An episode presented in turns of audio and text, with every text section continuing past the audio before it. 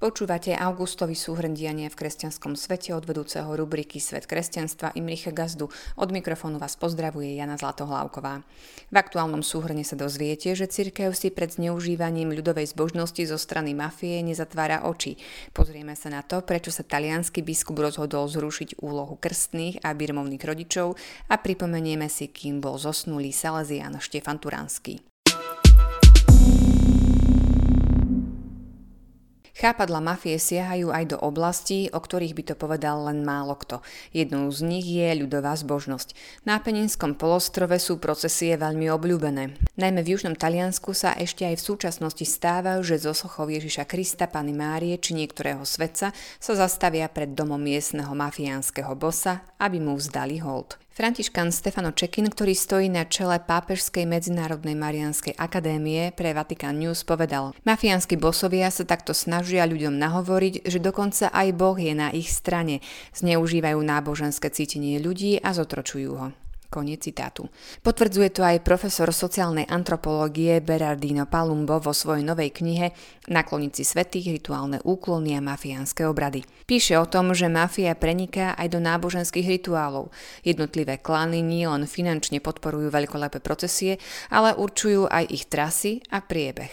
Profesor Palumbo však zároveň konštatuje, že kým pred niekoľkými desaťročiami miestni biskupy tieto incidenty prehliadali, v posledných rokoch ich verejne kritizujú a snažia sa im predchádzať.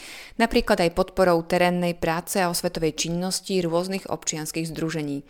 Jedným z nich je aj Libera, ktoré pred štvrťstoročím založil katolícky kňaz Luigi Chotti a dnes má okolo tristo lokálnych pobočiek. Proti týmto praktikám sa počas návštevy Sicílie pred dvoma rokmi ozval aj pápež František. Miestnym kňazom povedal: "Žiadam vás, aby ste pozorne bdeli nad tým, aby sa ľudová zbožnosť nezneužívala prítomnosťou mafie. Potom sa miesto toho, aby bola prostriedkom vrúcnej adorácie, stáva nástrojom skorumpovaného vystatovania. Videli sme to v novinách, keď sa Madonna zastaví a robí úklon pred domom mafiánskeho bossa. Toto je absolútne neprípustné." Koniec citátu. Tvrdým spôsobom vystúpil proti mafii aj pred šiestimi rokmi, keď počas návštevy juhotalianskej Kalábrie vyhlásil: "Tí, ktorí vo svojom živote idú cestou zla, ako sú mafiáni, nie sú v spoločenstve s Bohom, sú exkomunikovaní." Koniec citátu. Dôkazom, že cirkev si pred zneužívaním ľudovej zbožnosti zo strany mafie nezatvára oči, je aj krok spomenutej Pápežskej medzinárodnej mariánskej akadémie, ktorá v rámci svojich štruktúr zriadila oddelenie pre analýzu a štúdium kriminálnych a mafiánskych fenoménov. Jeho členmi sú okrem teológov aj prokurátori, kriminalisti, príslušníci bezpečnostných zložiek, právnici či starostovia. Ich úlohou je skúmať spomenuté fenomény a predkladať odporúčania pre formovanie zdravej mariánskej zbožnosti. Tento krok ocenil aj pápež František. V liste datovanom pätnásteho augusta, keď rímskokatolícka cirkev slávi na nebovzatie Panny Márie, napísal: "Mariánska zbožnosť je náboženským a kultúrnym dedičstvom, ktoré treba chrániť v jej originálnej čistote. Treba ju oslobodzovať od nadstavieb, manipulovania či podmieňovania, ktoré nezodpovedajú evanjeliovým kritériám spravodlivosti, slobody, čestnosti a solidarity." Od mafiánskych krstných otcov teraz prejdime k tým skutočným. K povšimnutiahodnému, aj keď u nás zatiaľ nepredstaviteľnému rozhodnutiu dospel biskup Mikel Lefusco z talianskej diecézy Sulmona Valva. prvého augusta vstúpil do platnosti dekrét, ktorým na skúšobné obdobie troch rokov zrušil úlohu krstných a birmovných rodičov pri vysluhovaní týchto sviatostí. Odvolal sa na kódex kanonického práva, ktorý odporúča, ale nenariaďuje pridelenie krstného rodiča krstenca.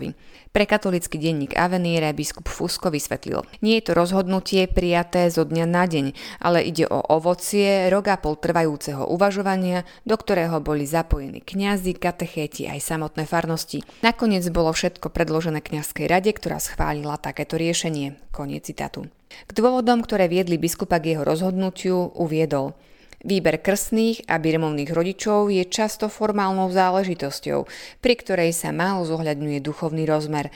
Pri ich výbere sa zvyčajne prihliada na príbuzenské, priateľské či záujmové vzťahy a neberie sa ohľad na špecifické poslanie, ktoré majú krstní či birmovní rodičia zastávať pri odovzdávaní viery, ktorú musia v prvom rade sami prežívať, aby potom mohli o nej svedčiť." Koniec citátu. V obzvlášť nepríjemnej situácii sa podľa biskupa neraz ocitali samotní kňazi, ktorí keď videli, že potenciálny krstný či birmovný rodič nesplňa ani minimálne stanovené požiadavky, museli ho odmietnúť. A to sa prirodzene stretalo s nesúhlasom a nepochopením. Keďže k podobnému kroku už pristúpili alebo plánujú pristúpiť aj iné diecézy, podľa biskupa Fuska sa tým vytvára priestor na širšiu reflexiu odovzdávania viery nastupujúcej generácii. Dodajme, že témou krstu sa v uplynulom období zaoberala aj Kongregácia pre náuku viery. V dokumente, vydanom začiatkom augusta, upozornila kňazov po celom svete, že nemôžu svojvoľne meniť a upravovať predpísanú krstnú formuláciu. Ja ťa krstím v mene Otca i Syna i Ducha Svätého. Po smrti provinciála Jozefa Ižolda postihla slovenských saleziánov ďalšia strata. V polovici augusta vo veku šesťdesiattri rokov náhle zomrel bývalý provinciál Štefan Turanský. Narodil sa v roku devätnásťstopäťdesiatšesť v slovenskej rodine v Selenči vo Vojvodine. V rozhovore pre Postoj pred niekoľkými rokmi don Turanský povedal: Niektorí slovenskí saleziáni z Ríma chodili k nám každé leto a tak som sa aj ja dostal na strednú školu v Ríme, na slovenské súkromné gymnázium, kde vyučovali slovenskí saleziáni v exile. Koniec citátu. Po niekoľkoročnom hľadaní životného povolania sa definitívne rozhodol pre život v saleziánskej reholi. A práve téme rozpoznávania povolania sa neskôr venoval aj vo svojej doktorskej práci, ktorá vyšla knižne pod názvom Krehkosť duchovného povolania. Za kňaza ho vysvetil biskup Dominik Hrušovský v roku devätnásťstoosemdesiatpäť. Po páde komunistického režimu prišiel na Slovensko, kde pôsobil vo viacerých miestach. V rokoch dvetisícpäť až dvetisícosem bol provinciálom, následne bol na generálnej kapitule zvolený za člena hlavnej rady, kde pôsobil ako radca pre región Strednej a Severnej Európy. Don Turanský zomrel nečakane počas dovolenkového pobytu na Orave, kde bol so svojimi rehoľnými spolubratmi. Počas pohrebných obradov provinciálny vikár saleziánov Peter Bučány povedal: Sú situácie, ktorým v živote nerozumieme. Jedna z nich je aj tá, ako môže radostný a veselý človek zomrieť v smutnej doline pod kopcom plačlivo. Koniec citátu. Štefana Turanského pochovali sedemnásteho augusta do saleziánskej hrobky na cintoríne v Bratislave v Rakuni vedľa dona Ižolda. Teraz vám ponúkame stručný prehľad správ. Grécko-katolícky arcibiskup Cyril Vasil sa vyliečil z ochorenia covid devätnásť. Katolícka ani evanjelická cirkev nevidia dôvod, aby bola nanovo otvorená otázka financovania cirkví a náboženských spoločností. Rádio Mária Slovensko spustilo celoplošné digitálne vysielanie. Od septembra budú v obmedzenej miere obnovené verejné generálne audiencie s pápežom Františkom. Konať sa budú na nádvorí svätého Damaza, ktoré je súčasťou Apoštolského paláca. Minský metropolita Pavel, ktorý stojí na čele Bieloruskej pravoslavnej cirkvi, skončil vo funkcii po tom, čo vyzval prezidenta Aleksandra Lukašenka, aby zastavil násilie na demonštrantoch. Po Hagii Sofii v Turecku zmenili na mešitu aj starobilý byzantský chrám svätého Spasiteľa, ktorý stojí v istanbulskej štvrti Edirne Kapı a posledných sedemdesiatpäť rokov mal status múzea. Zdravotný stav emeritného pápeža Benedikta šestnásteho sa po prekonaní vírusového ochorenia zlepšil. Mohutný výbuch v libanonskom Bejrúte výrazne zasiahol aj kresťanskú štvrť. Zničené alebo poškodené boli viaceré kresťanské chrámy a nemocnice. V pozícii osobného sekretára pápeža Františka skončil egyptský kňaz Ioannis Lahzi Gaid, nahradil ho štyridsaťjedenročný Talian Fabio Salerno. A na záver tradičná knižná bodka. Uplynulý mesiac ste si na Svete kresťanstva mohli prečítať rozsiahlu reportáž o drevených chrámoch na severovýchode Slovenska.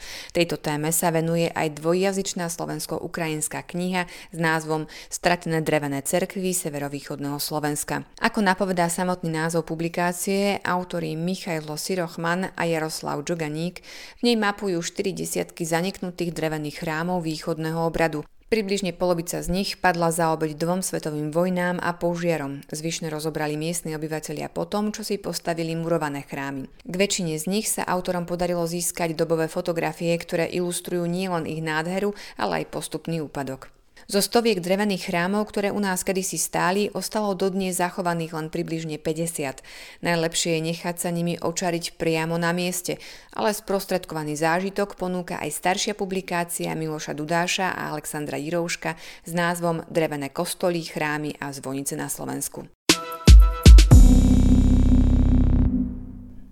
Počúvali ste augustový súhrn diania v kresťanskom svete. O mesiac sme tu pre vás opäť so zaujímavými a aktuálnymi udalosťami. Do počutia.